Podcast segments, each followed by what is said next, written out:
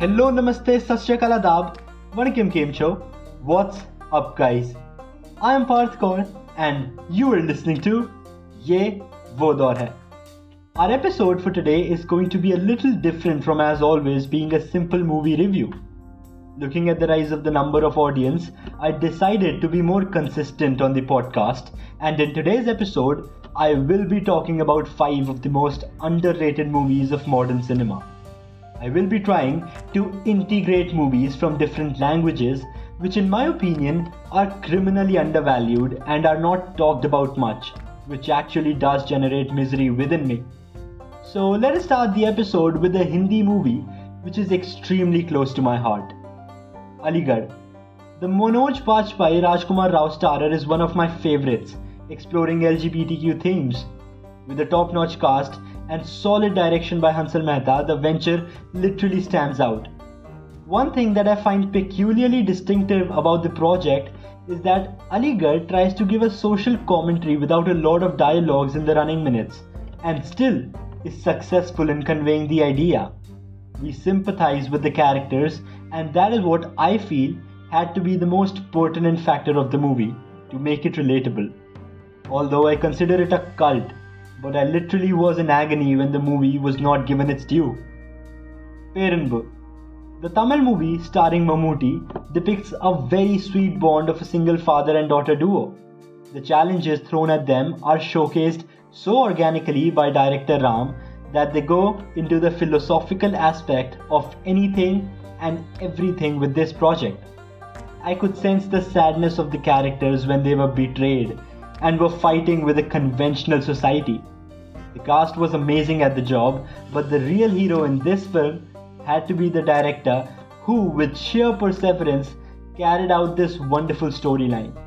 The film, initially after its release, won a hell lot of awards and appreciation, but recently is not talked about much in Mammootty's filmography, which makes it undermined as hell. I believe that Peranbu is a forgotten gem.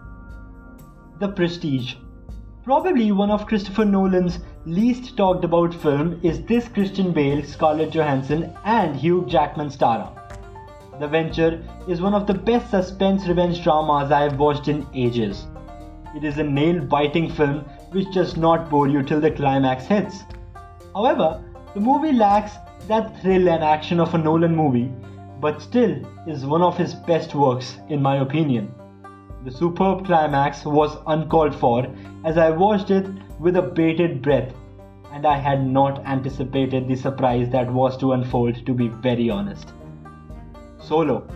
The Bijoy Nambiar directorial is an anthology of four people in four different short stories, all having Dulquer Salmaan as their leading man. The project is super underrated in terms of its box office numbers and also among DQ's filmography. It's very refreshing and a must watch portraying Dulquer's versatility, as I am all praise for the man for his conviction. I almost got into trauma when I learned that the venture tanked at the box office and failed miserably to impress the theatre going audience. However, you must give a chance to the movie as this was an extremely rejuvenating ride and can get you rid of all the fatigue and exhaustion in your life. Nanpakal Nerathu Mayakkam a recent Lijo Joseph Pellissery venture with mind-bendingly fantastic still shots is this Mammootty film. The man blends in every character and trust me when I say this, Mammootty is a chameleon and can change his colors as fast as a cheetah. A slow screenplay prevails throughout the running minutes of the movie, but the climax is definitely worth the wait. The whole film boasted of great performances in the long shots, and it felt like we, the audience were a bypasser who could see the mania all around in the very underrated Tamil Malayalam bilingual. So, these were my opinions regarding the most underrated movies of modern cinema. Yours can vary from mine, which is totally autonomous. Make sure to follow my podcast, and now you can even rate my podcast on Spotify. You can follow or even contact me on Instagram or Twitter. My social media handles are given in the description, and thanks for listening.